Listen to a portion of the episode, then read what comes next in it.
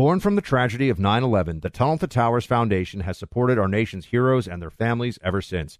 Heroes like Marine Corps Sergeant Adam Mayo. He served our nation for over seven years before he was severely injured during training. He was left paralyzed from the chest down, severely limiting his ability to move around his home independently. Tunnel to Towers paid Sergeant Mayo's mortgage, removing a financial burden for him and his family. The foundation gave him a specially adapted smart home designed for his specific needs. Tunnel to Towers helps severely injured service members and first responders, as well as Gold Star families and the families of fallen first responders. It has already come to the aid of so many heroes and their families by providing mortgage free homes. The foundation is also committed to eradicating veteran homelessness. Join Tunnel to Towers on its mission to do good.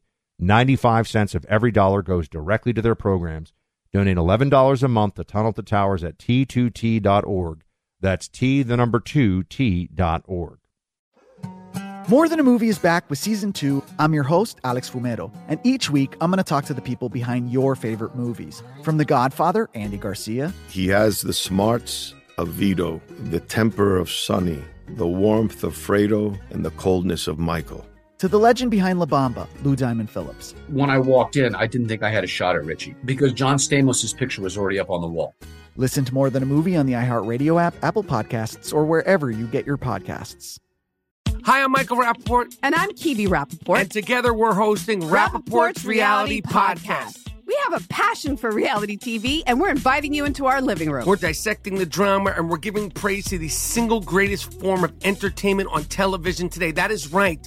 Reality TV is the greatest form of entertainment on television today. Listen to Rapaport's Reality with me, Kibi Rapaport. And me, Michael Rapaport, on the iHeartRadio app, Apple Podcast, or wherever you get your podcast. I'm Jack Armstrong. He's Joe Getty. We're the Armstrong and Getty Show. We cover the stories the mainstream media ignores. Stories that are important to your life and important to the world. The election, of course. The many trials of Donald Trump. Couple of wars. Gender bending madness. Why are kids looking at so much social media? And we bring you the stories the mainstream media is on, but we do it without the left wing media spin. Listen to Armstrong and Getty on demand on America's number one podcast network, iHeart. Open your free iHeart app and search The Armstrong and Getty Show to start listening. You're listening to the Buck Sexton Show podcast. Make sure you subscribe to the podcast on the iHeartRadio app or wherever you get your podcasts.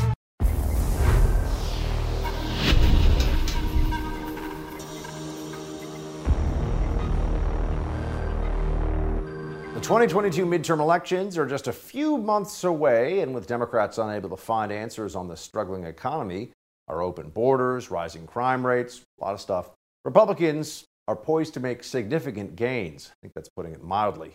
In this special edition of Hold the Line, we'll take a deep dive into the races you should be keeping an eye on as November rolls around.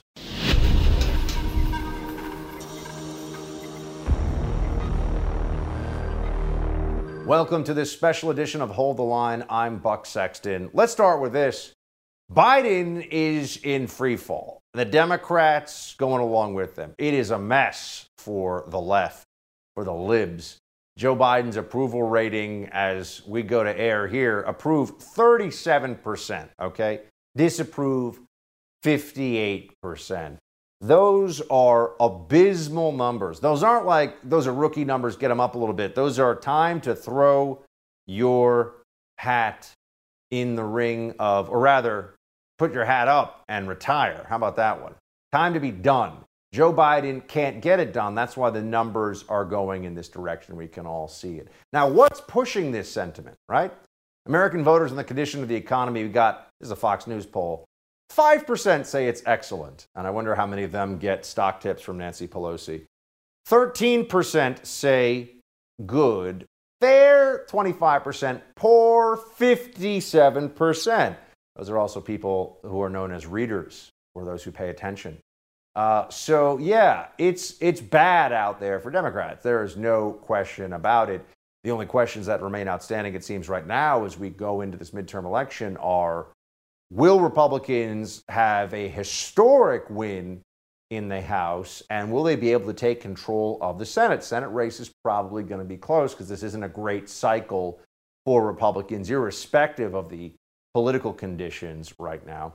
But Voters that GOP, rather voters that issues care about and that the GOP handles better. Take a look at this. Inflation, which is so high on the list, Republicans are up 19 points on that one. Border security also up 19 points. Crime, Republicans up 13 points. Even foreign policy up 8. Now let's talk about how we got to this point before we break down some of the uh, places where there will be key contests and hopefully some big Republican uh, pickups. But let's see how we got here. On inflation, the Biden administration decided, first thing they did when they came into office really was try to push and did push a party line $1.9 trillion spending package. Now, that alone is a point of some madness, obviously, because they had already gone through a period under COVID of lockdowns, of trillions of dollars of additional spending. This was a really bad idea. Okay, this was a really bad idea. And what did Joe Biden want to do beyond that? He decided that he should spend 5 trillion additional dollars with Build Back Better. So if you think inflation comes from poor monetary policy and too much government expenditure, then you realize that the Democrats are to blame here. On the border, it's rather straightforward. The Democrats do not believe that illegal immigration is a problem.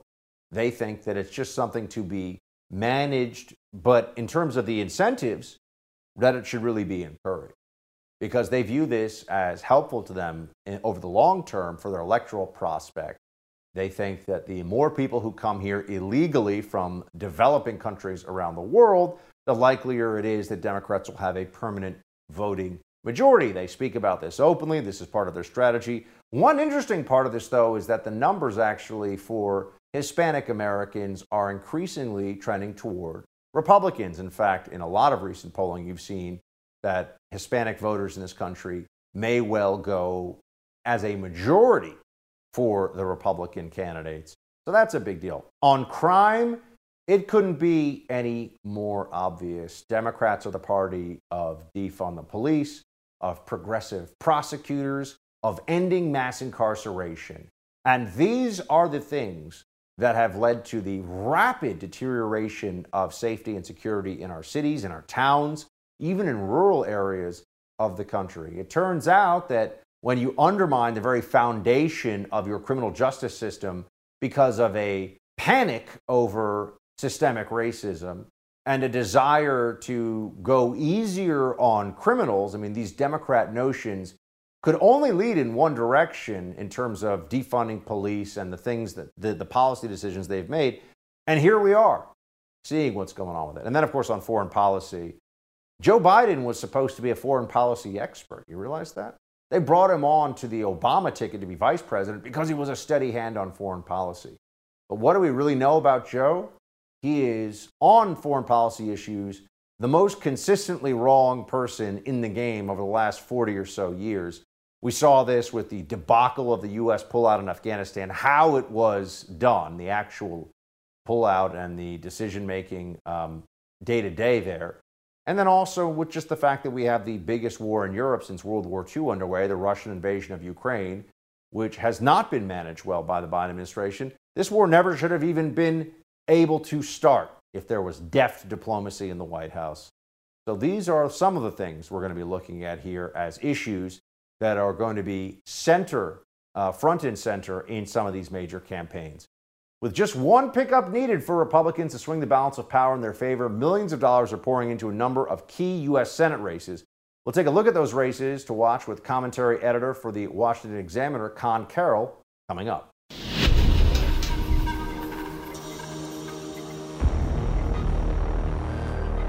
Does the current nationwide shortage of infant formula have you asking, what next? Did you know that nearly 100% of our nation's supply of antibiotics is produced outside the United States, mainly in China and India? If we can't control our domestically produced baby formula, what about all the life saving medications produced overseas? Many experts predict that if there were a supply chain disruption in the pharmaceutical industry, pharmacies could run out of most antibiotics in a matter of weeks. Thankfully, there's a new service to help you prepare for such an event. Have you heard of the Jace case? It's a pack of five different courses of antibiotics that you can use to treat a long list of bacterial illnesses, including UTIs, respiratory infections, sinusitis, and skin infections. Every household needs at least one Jace case. Go to jacemedical.com slash buck right now and use the code word buck10 for $10 off your Jace case. That's code word buck10 for $10 off at jacemedical.com slash buck, jacemedical.com slash buck.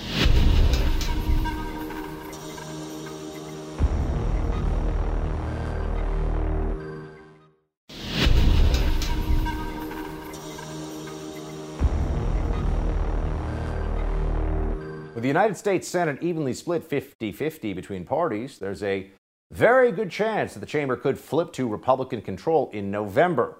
In total, 35 U.S. Senate seats will be contested in this year's midterm elections.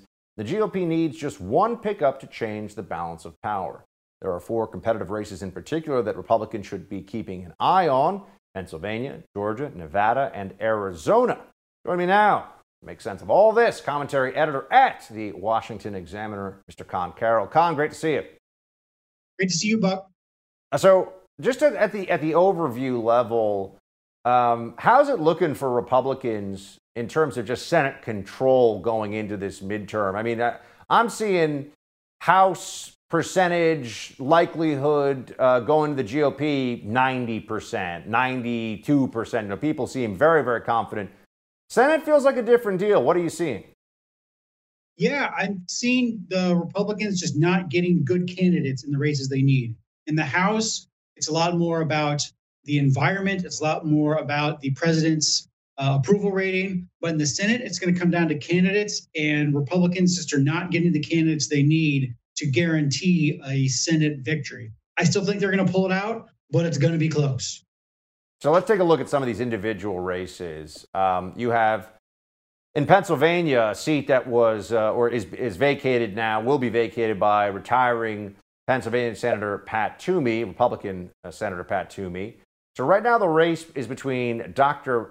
Oz, Dr. Mehmet Oz, known to a lot of people, and this guy John Fetterman. Fetterman's ahead at 50%. To Oz is 44%. Now Oz has got a lot of money personally and got a lot of recognition because of his media profile. Why is Fetterman ahead of Oz at this point? Do you think he can close the gap? Uh, I do think Oz could close the gap. He is going to have to have a couple things break his way. Uh, Fetterman's just a real authentic person. He's a great candidate. Um, Oz is an okay candidate. He's he's a newbie. This is his first race. Um, but as your viewers may know, Fetterman did have a stroke on actually election night, and he hasn't had a lot of public appearances since then. Um, in fact, he's uh, going to have a, a, fundraiser in Philadelphia tonight, and it's going to be really one of the first times people could see him in action. Um, and what I'm hearing is he's not all there yet. And uh, he even admitted himself he went to go visit some campaign workers and said, I'm not back yet. So it's really going to come down to the debate and, and how with it Fetterman seems at that time. If, if it appears that he's lost a step, Oz could definitely pull out this race, no problem. So that one is going to be obviously very closely watched. Another one, I think uh, the, the one that the media focus may be the most intense on of all these upcoming Senate races could be the Georgia Senate race, the, uh, the seat that's up for grabs. Well, not up for grabs. I mean, it's obviously right now in Raphael Warnock's possession, but it's going to be Warnock versus Herschel Walker. 47 for uh, Walker, the latest polling we could pull. 50% for Warnock. We know it's going to be a close one. How is Herschel doing as a candidate, and what do you think the chances are he could pull this off? What has to happen in Georgia? This is another newbie candidate, uh, someone who's never run a race before. Uh, but even even worse than Oz, Oz had a very competitive primary. He went out and debated. He went out and met with people. He interacted with the press multiple occasions, gave tons of interviews, was on talk radio, uh, very comfortable on television. Walker's not doing any of that. He's basically bunkered down, sitting in his, in his campaign room, not doing anything. He's not going anywhere. He's not talking to people. He's not giving interviews. And it has a lot of people nervous because he just hasn't been tested. Meanwhile, you've got Warnock out there. He's going to raise probably more money than any other Senate candidate. And I, people in Georgia, Republicans in Georgia, have a right to be worried. It just doesn't look like Herschel Walker is is a, is so far a fighter. He, he's someone who wants to stay home and let the party do the work for him. Is Warnock getting a ton of uh, donation money from out of state? We've seen that in some other on some other races up to this point. yeah, him and Abrams are getting tons of money, particularly from California. This is a seat that national Democrats really want to hold on to. It's a, what they see as a red seat, maybe a purple seat, but it's one of the redder ones out there, and they really feel like they can win this, and that Warnock has a shot. Now we move to Nevada and the Senate race there between Adam Laxalt, who I've, I've, I've interviewed him many times. He was state attorney general there, a very sharp guy, smart guy, and uh, I believe was actually um, the roommate of Ron DeSantis. Do I, do I have that? I, I think they, they bunked together in the military at one point, uh, or maybe it was in law school. I can't remember now. And then there's Catherine Cortez Masto, the Democrat there. She's a little ahead. Tell me in this Nevada Senate race, what's going on? Well, here you have a more blue state. You have an incumbent. So this is one Republicans should not be winning. But unlike the last two races, here the Republicans have a good candidate. Laxalt's a good like. Like like you said, he's smart. He's with it. He does media appearances. He's on the trail. He's out mixing it up with uh, uh, rank and profile voters. He's the real deal. Uh, so uh, in a wave year, when Republicans are doing well and the economy is not doing well, Laxalt's the type of candidate who can, can put in the work and can definitely beat the Democratic incumbent out there. Absolutely. Now, we got an interesting situation here in Arizona where the GOP primary is just going to be decided coming up here in a matter of weeks. We've got three candidates who are all pretty much in striking distance of each other, right? We've got Blake Masters out front, 25%, but Mark Brnovich, the AG, is at 14% there. Jim Lamon is at 18%. Now, Masters has a solid lead, but there's still some time left here. And obviously, if you had only had two candidates, it might be a very different situation. What do you think of uh, you know what do you think of this race so far? Why has Masters been able to get out front? Do you think he's do you think he keeps that lead? I do. I do. I think Masters is a new breed of Republican along the lines of J.D. Vance. Uh, all uh, both of those guys are backed by Peter Thiel. I think they're a strong kind of new national conservative type uh, Republican that's uh, very big on America First, uh, on American families and protecting American families. They both have a lot of uh, rhetoric and policy along those lines. I think that's going to sell. I think Masters is going to pull this out. And then I think he's going to beat Mark Kelly in the general election. Yeah, tell me about that. How's Kelly doing right now in terms of support? Mark Kelly. I saw something where Blake Masters said that you know not everything can be about how I used to be an astronaut. So how, how's Kelly actually doing in his home state in terms of the polling? Not well. Uh, he, he's underwater approval wise. Um, he hasn't really staked out an identity beyond being voting with Schumer all the time. You know, unlike Sinema, who's really definitely established a brand of independence and has bucked her party. Uh, Mark Kelly has gone in the opposite direction and has basically done whatever Chuck Schumer tells him to do, and that's going to hurt him in a state where you know you have mavericks like John McCain, et cetera. And you know sometimes we may think that's a little silly, but um, it's a brand that Sinema has embraced and is doing well, and it's something where Mark Kelly hasn't, and he's uh, has Blake Masters or whoever the Republican candidate is is going to have a great opportunity to define Kelly as a national Democrat who needs to be kicked out of office. Don, always appreciate the insight, sir. Thanks for being with us. Absolutely, Buck. Anytime. While national races make the headlines, it's local elections that may have the biggest impact on the lives of Americans. When we come back, the founder of the 1776 Project, PAC, Ryan Girdusky, joins us to explain how.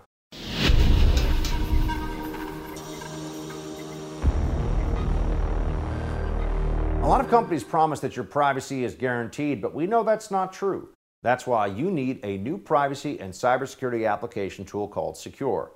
Spelled S E K U R. Sekur is using proprietary encryption and offering secure instant messaging and email. With Sekur, all of your communication is based on servers and data centers hosted in Switzerland without using any of the big tech platforms. Privacy is a big issue now. Without real security, people can read your emails, messages, even your bank information. Sekur will never mine your data and never ask for your phone number. You can send emails to your doctor, banker, lawyer, or anyone else with total confidence you're not being spied on by your internet provider or big tech. Sekur is your solution to stop the constant theft of your digital identity. It costs only $5 for the messenger, only $10 for the messenger and email combination package. Go to sekur.com and take back your privacy today. That's S E K U R.com and use promo code BUCK for 25% off. We'll be right back with more Hold the Line.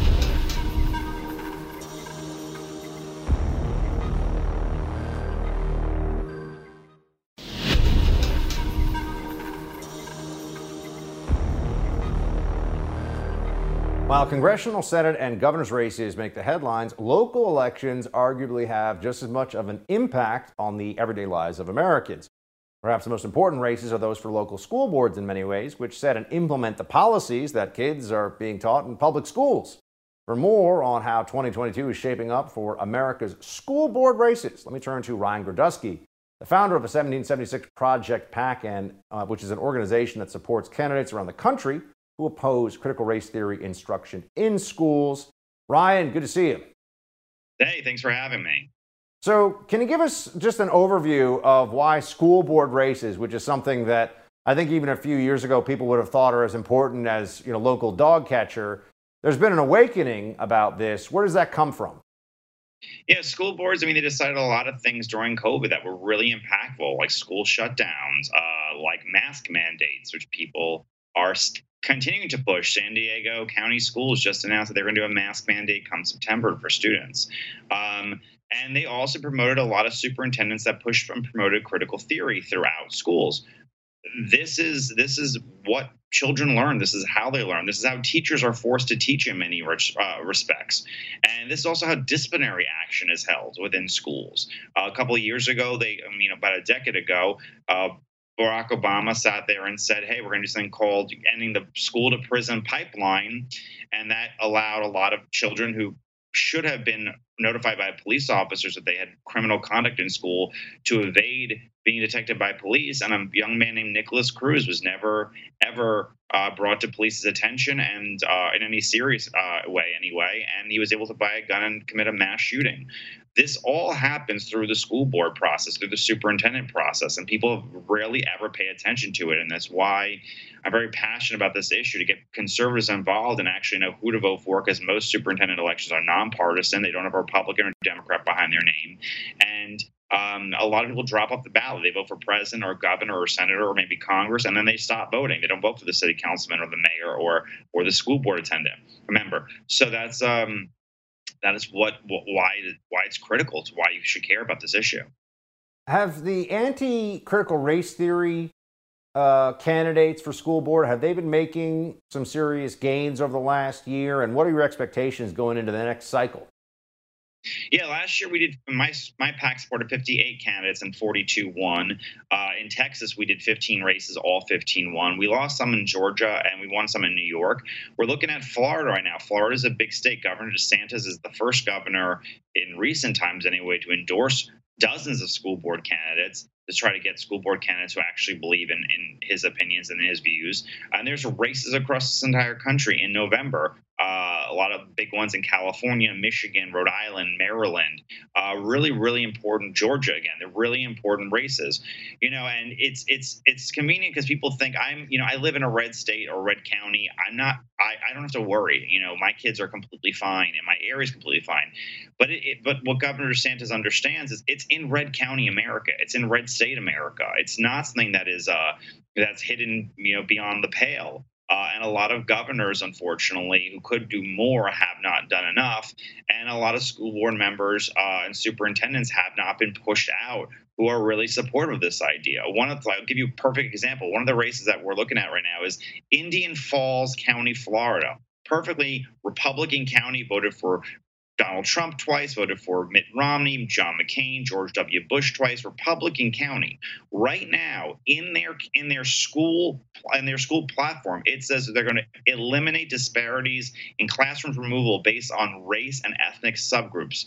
What does that mean? That means that they're trying to make all kids who are suspended from schools, black, Hispanic, white, exactly the same nothing in life is exactly the same. And with a lot of kids going, you know, who are black and Hispanic being who should be suspended, they're creating alternatives from suspension. So that way, black and Hispanic kids who should be suspended should be maybe even notified for the police if they have criminal behavior, are looking at alternatives to suspension white children they are who should be suspended are being suspended because the white number needs to be high enough to match black and hispanic numbers. We're seeing this right now in san francisco which we saw the removal of three school board members in america's most liberal city. 65% of black students in san francisco are chronically absent. 27% are proficient in reading. 40% are proficient in math. And yet graduation rates are at 87% for black students in san francisco public schools that is not because they are able to read, write, do math, or they are, you know, an investment in a uh, educated workforce into the future. This is really a complete loss of their ability to sit there and be you know extremely functioning adults in the best possible way and fully capable of getting a great job. Uh, Hispanic numbers are are not as high, but very, very high at the same exact amount. And yet 50% still go to college. This is a dumbing down of our standards. It's a dumbing down of our workforce. And it's a future that's very, very hard for a lot of people to grasp, where it's easy to be victims because they are being victims from the early age of going to a grammar school and, and or, or a public elementary school and being pushed through simply because you have to keep quotas very high. You mentioned Florida Governor DeSantis, uh, Florida's Governor DeSantis endorsing uh, board, school board candidates. I'm just wondering why haven't governors done that, and are, are you expecting that there'll be more Republican governors who follow suit? Well, because I mean, in, in my experience, every time that I got involved in a school board election, I was politicizing education because you know teachers unions have never politicized education, and I think that a lot of people thought it was just beyond the pale that a governor could write an executive order or pass a bill, and that was good enough um, or they could, you know, even appoint people who are, you know, Governor Youngkin in Virginia has now appointed people who are uh, part of the statewide Virginia school system that are very much against the equity, uh, against against the uh, the critical theory version of equity. The previous Democratic governor had a school, had a, a statewide school program that was very much about promoting equity. Um, which uh, which has caused a lot of these problems. So I think some governors are really grasping it or understanding it, but I don't know if any have yet sat there and have jumped um, jumped into the school board races. Governor Schmidt in Oklahoma has endorsed and campaigned on behalf of a statewide superintendent, which is a rare position that not many states have. Um, and he's working, you know, with a man named Ryan Walters, who we have also 1770s Project X also endorsed uh, for statewide superintendent of education. But aside from those very rare cases, a lot of them are still not understanding how detrimental the system is right now towards young people. And Ryan, you know, you, you understand these races and, and, are, and are involved in trying to get people to become involved themselves. What does it require? I mean, if someone's watching, they say, you know what, I, I want to get into the school board race uh, in my county, in my town, district, whatever it may be. What do you, what's required? How do they do it? Well, I mean, you just file a run. I mean, anyone can file a run, and every state's different. Some have to require signatures. Some, I think, it's just putting some money, like five dollars, down to get on the ballot. It's not very complicated, and running for school board is not as expensive, obviously, as running for state legislature or Congress. You could probably run with just a few thousand dollars if you're in a rural district, or maybe 50, up to fifty thousand dollars in a more urban or, or suburban district. Um, the bigger thing is, is that most people are not going to run, but they are going to vote. So what I would always recommend to voters is vote from the bottom of the ballot up. Most people vote for the governor or the senator and they just forget to vote down ballot. Vote at the bottom and then work your way up. And be very well informed of who you know your teachers union is supporting because they always endorse public school candidate, uh, super uh, uh, school board candidates. Uh, look at who uh, maybe some local politicians have endorsed. That's always very very important. But uh, and but also school board candidates are all year long. The Florida elections are August 23rd primary day, and if you get over 50 percent, you don't have a November election. So primary day in the case of Florida, that's the whole kit and caboodle. In many of these races, they won't have an election come November. So you need to find out when these dates are and actually vote on them when the election matters. Florida does not have a competitive Republican governor or Senate primary. So a lot of people are not looking to vote. They feel like they don't have a need to, but your school board is on the ballot in Florida on primary day in August 23rd in most of these counties, and there will not be another chance to vote for them come November. Ryan Girdusky, always illuminating, sir. Thanks for being with us. Thank you. We'll be right back with more of this special edition of Hold the Line.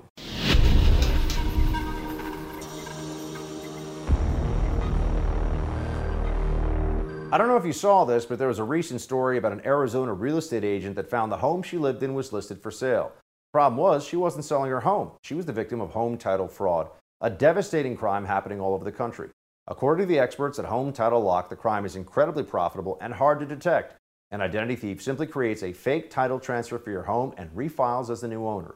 Then he can take out loans on your home or sell it.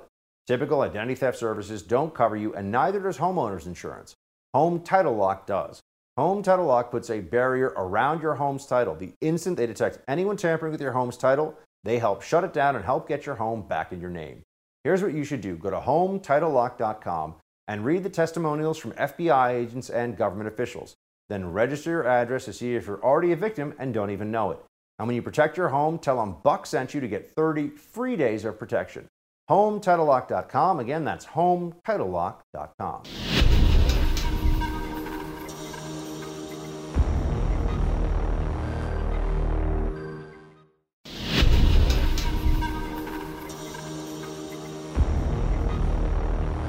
we get closer to the midterm elections, it remains likely that a red wave is going to sweep over the House of Representatives. Not only Republicans, but Democrats are now upset with the way the country is moving backwards under President Biden. Plummeting approval ratings, inflation through the roof. So, will we see some Democratic voters jump ship and join the right and be in the right on election day? Join me now to discuss CEO of American Majority, Ned Ryan. My man Ned, how you doing? Doing well, Buck. Good to be back with you. So let's let's just let's set the table here, okay? Going into uh, we, we we talk about the Senate. Senate looks like it'll be close. House Representatives, we gotta win. If we don't, I mean, why are we even showing up to pretend Republican Party matters? But how much do we have to win by? I mean, here's a graphic showing the current House balance of power. Democrats 220, Republicans 211, need 218 for control. What's your target, Ned? What are we trying to get to? Well, first of all, Buck, you're right. If, if we do not take the majority back in the House in a year like 2022 and all the dynamics are in our favor, I mean, again, this is a political climate that goes back to really 2010. Uh, but but I would I would tell people for perspective, I've seen recent approval polls with Biden's approval in the low 30s, and right before Democrats got wiped out in the 2010 midterms, Obama was about mid 40. He was 44.7. So when a president is that far underwater, the the the party in power in the White House is that far underwater. It does not bode well. Uh, so we've really got to gain just a handful of seats to take the majority back. But I don't want to settle for that, Buck. I think we need to go for 40 or 50, and I think that's very doable. Uh, if you look at some of these these districts, and, and I've even been saying this in a variety of places, Buck, based off what I saw in Virginia, and again, that's where I'm at. I'm in Loudoun County a state that Biden won by 10 points in 2020, Youngkin wins by two. And I want people to look at that and realize I think in these midterms, anything, any of the new districts, and there's about 45 Democratic districts that are Biden plus 12 or less, I think all 45 of those are absolutely in play. That's that would, that's remarkable. I mean, that would be a red wave, the likes of which we have not seen in a long time, and and you could have Republicans in a position of power in the House that would go back to historic uh, proportions, right? right? All time proportions. Here's a chart, Ned, from Real Clear Politics that shows the generic congressional vote. From July of last year to July of this year, the generic vote has kind of done a 180 in favor of Republicans. I mean, the based on the data, everyone can assume the economy, inflation, huge part of this. But are there right. any other things that are really moving this in the direction of is just the the re- realization that Joe Biden and his party haven't gotten anything done? I mean, what are the key indicators here, or rather, the you know the key signposts along the way to what seems to be a huge shift in in sentiment toward the GOP generic candidate? Well, I, think part of it comes from from the Biden White House. You're, you're seeing in the the more recent polls in which he has absolutely plummeted uh, with his approval rating. They're asking, do you think that Joe Biden has the answers or the ability to fix these problems. And of course, the a lot of people are, are saying no. The overwhelming majority of people are saying no. Again, because I would remind people they're not interested in solutions. All of this that has brought about the inflation and the high gas prices, it, it's intentional. So of course they don't have the solutions because they don't want the solutions. What they are doing is absolutely intentional. But the other thing I, I would point out, Buck, that that's always an important dynamic. You've always got the red versus blue teams. And a lot of the red's going to vote Republican. A lot of the blue are going to vote for Democrats. Don't forget the independent. And a lot of these approval rating polls, Joe Biden's at, at 19%. I've even seen in some of them, but most of the time in, in mid to low 20s.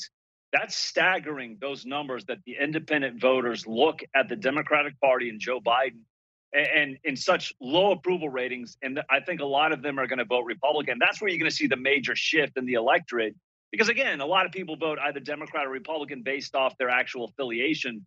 It's the independents, of which there's a significant amount that I think are going to really prove the difference because they have absolute disdain for Joe Biden and his policies.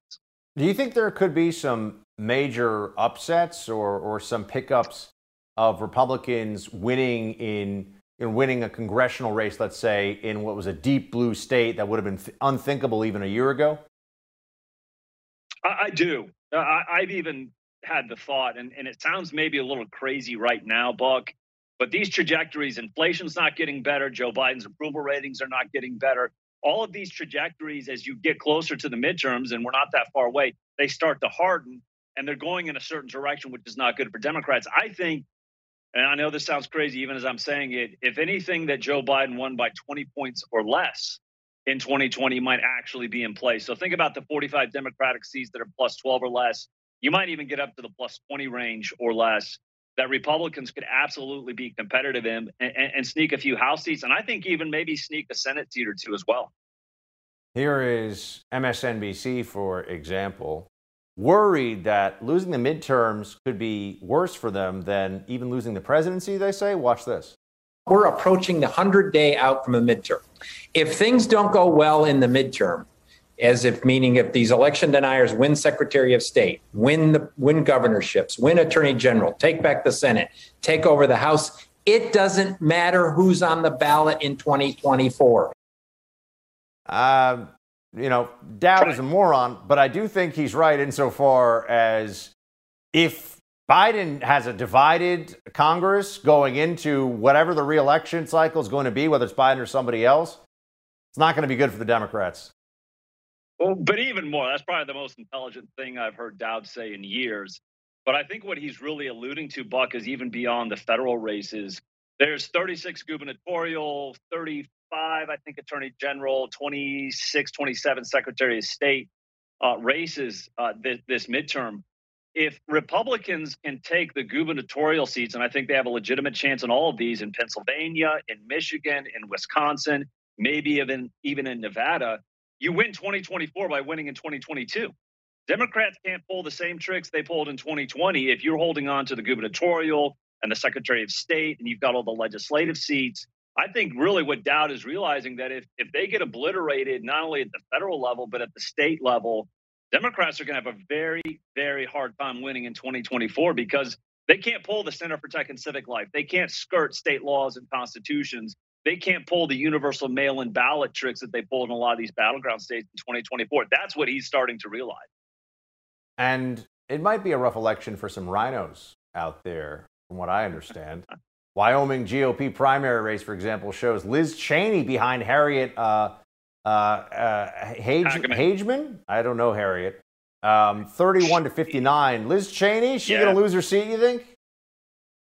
You know, the only dynamic that, that people should be aware of is Democrats can cross over. And a lot of Liz Cheney's campaign right now is trying to get Democrats to cross over and vote for her uh, in, in that primary. It's an open primary uh, in, in Wyoming. Uh, there's just simply not enough Democrats in the state of Wyoming, though, I think, to save Liz Cheney.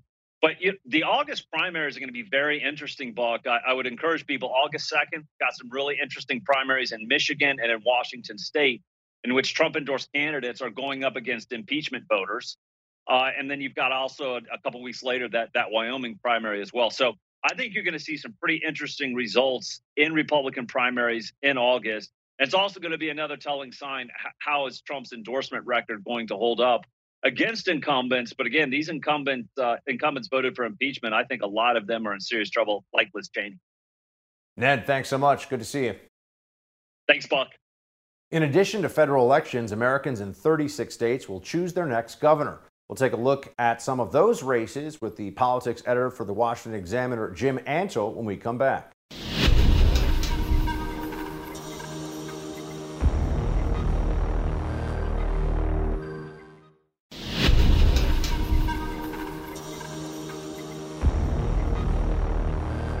With the midterms just around the corner, everyone's wondering if we're going to see this red wave take over at the state level as well as the federal.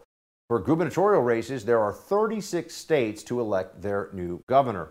For more on this, let me bring in Jim Antle. He's the politics editor at the Washington Examiner. Jim, thanks for being with us. Thanks for having me. So, a new USA Today Suffolk University poll shows Democrats with a narrow advantage over Republicans on the congressional ballot 44 to 40 percent, a bit better than the 40 40 split they scored in June. But gloom about the nation's economy and its politics still pose big hurdles for Democrats to avoid significant losses going forward. What, what are you looking at in terms of some of these governors' races? I mean, what are the big ones that are top of your radar right now? Well, there are a couple of different things. I mean, one, you have a couple of really important sitting Republican governors who are running for reelection. And I think chief among those is Florida Governor Ron DeSantis, who is widely considered to be a 2024 possibility, may become the frontrunner if former President Donald Trump doesn't run, uh, but certainly would be a competitive candidate should they both choose to run. And so he's running for reelection this year. And the margin by which he wins, should he win, uh, and he is favored to do so, could tell us a lot about his future prospects. He's taken some pretty strong stands, conservative stands, in which, historically speaking, been a battleground state. And he fought a close election in 2018 to get elected in the first place. So if he's able to get reelected by a comfortable margin, that should be a pretty good indicator of his electoral strength that may have national implications. Can I just, uh, another... just throw in the mix here really quickly, Jim? Uh, the state of Florida, we got some numbers here. DeSantis versus his expected Democrat opponents, right? Either Charlie Crist or Nikki Fried versus right. Crist. DeSantis is at 50% in the most recent polling we could find. Charlie Crist is at 41. So he seems to have a pretty comfortable lead there. And then if it is DeSantis versus Nikki Fried, who I believe is the agricultural commissioner for the state of Florida, DeSantis is at 52 to 39 percent.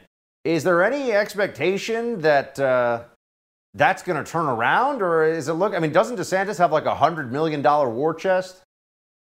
I mean, if you're looking in terms of how much money he has, in terms of how much exposure he has, and in terms of how well he's doing in the polls, the Democrats don't seem to have a very good chance here. And in the recent past, the Republicans have actually outperformed their poll numbers, have tended to do better on election day than the polls have predicted. So if that's the case, he could be looking at a reelection landslide. It's obviously it'll be a good year for Republicans, but that would really put him in a strong position to say that he easily won reelection in a battleground state as a sort of conservative model on things ranging from COVID 19 to fighting woke corporate corporations. Now let's take a look at Pennsylvania, Jim. The Democratic nominee there is current Atten- Attorney General Josh Shapiro. There are a number of Republican candidates fighting for the uh, possibility of being the next governor there. Who stands out in your mind? How's this race looking? So, Doug Mastriano was the Trump endorsed uh, candidate in the Republican primary. He will be the Republican nominee against Shapiro. This is the candidate many Democrats wanted to face off against, and establishment Republicans uh, didn't want him, uh, largely due to his stance on the 2020 presidential election and questioning some of Pennsylvania's practices there. You know, it's a close race if you look at the polling. It's competitive, and the National Party has been hesitant to get involved if he can't show that he'll be competitive. Uh, but the indications are that this could be a tight race. So Democrats often need to be careful what they wish for because they just might get it. And this is going to be a key state nationally in 2024 as well. So this is an important race for Republicans. And if they were to win, it would be a pickup of a seat. Another showdown that's going to get a lot of attention for a governor's mansion, at least a lot of media attention, going to be down in Texas, where current governor Greg Abbott is going to be up against Beto Robert O'Rourke. Um, right now, Greg Abbott's at 47% to Beto at 41%. Uh, how is this lining up, and what are your expectations? Well, see, O'Rourke is an interesting character because he's kind of gotten this reputation among national Democrats and has a huge national fundraising base, basically from running a little bit better than you'd expect a Democrat to run statewide in Texas, uh, but still losing. And that's only an impressive thing to do so many times So that's going to be a big problem O'Rourke has going into this race. Now, I would expect Abbott to have a much bigger lead than what he currently does in the polls. So that would be him being below 50% is mildly concerning. But when you think of the fact that O'Rourke came up short in 2018 in a statewide race during a very good cycle for Democrats nationally, you can't really expect him uh, to pull off the upset here this November. And now moving to the state of Georgia, Stacey Abrams squaring off against the current governor, Kemp. How do you think Abrams is looking in this race? How is that going to shake out?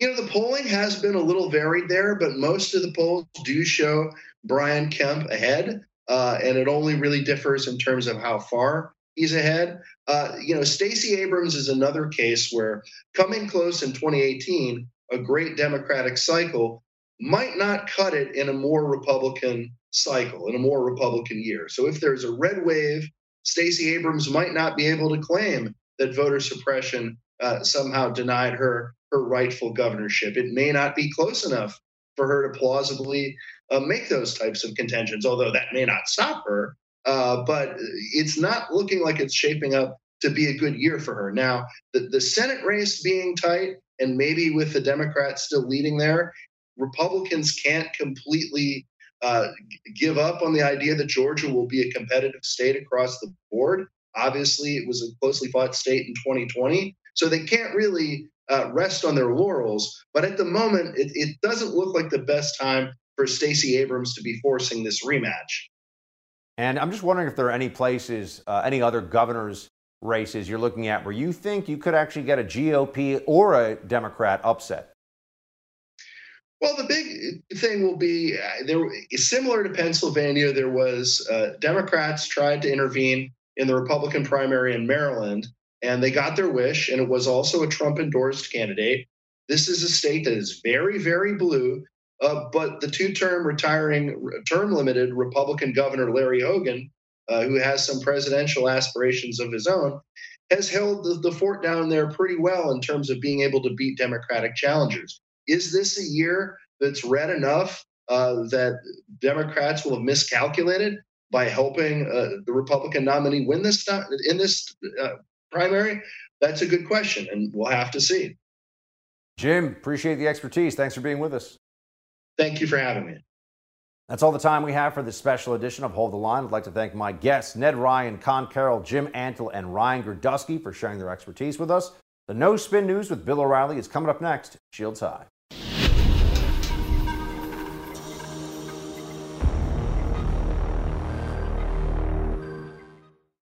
Born on America's darkest day of 9 11, the Tunnel to Towers Foundation has been helping America's heroes ever since. When a first responder or military service member doesn't come home and young children are left behind, Tunnel to Towers pays the mortgage on the family home to lift the financial burden. For severely injured veterans and first responders, Tunnel to Towers builds mortgage free smart homes, enabling severely injured heroes to move around their homes more independently. Through the Foundation's Homeless Veteran Program, Tunnel to Towers is providing housing and services to homeless veterans. More than 3,300 were helped last year alone because all veterans who honorably served, whether in peacetime or war, deserve our nation's gratitude. People who put their lives on the line for our country and our communities need your help now more than ever. Join Tunnel to Towers on its mission to do good and never forget 9 11 or the sacrifices of this country's heroes. Donate $11 a month at t2t.org. That's T, the number 2, T.org. You know how to book flights and hotels. All you're missing is a tool to plan the travel experiences you'll have once you arrive. That's why you need Viator. Book guided tours, activities, excursions, and more in one place to make your trip truly unforgettable. Viator has over 300,000 travel experiences to choose from. Everything from simple tours to extreme adventures and all the niche, interesting stuff in between. So you can plan something that everyone you're traveling with will enjoy. Real traveler reviews give the inside scoop from people who've already been on the experiences you're considering. So you can plan with confidence. Free cancellation helps you plan for the unexpected. And 24 7 customer support means you can travel worry free. Download the Viator app now and use code Viator10 for 10% off your first booking in the app. Find travel experiences for you. Do more with Viator.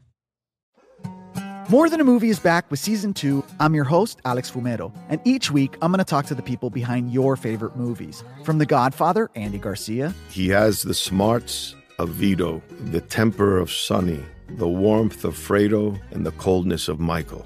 To the legend behind La Bamba, Lou Diamond Phillips. When I walked in, I didn't think I had a shot at Richie because John Stamos' picture was already up on the wall. Listen to More Than a Movie on the iHeartRadio app, Apple Podcasts, or wherever you get your podcasts. Hi, I'm Michael Rapaport. And I'm Kebe Rapaport. And together we're hosting Rapaport's, Reality Podcast. We have a passion for reality TV, and we're inviting you into our living room. We're dissecting the drama and we're giving praise to the single greatest form of entertainment on television today. That is right. Reality TV is the greatest form of entertainment on television today. Listen to Rapaport's Reality with me, Kebe Rapaport. And me, Michael Rapaport, on the iHeartRadio app, Apple Podcast, or wherever you get your podcast.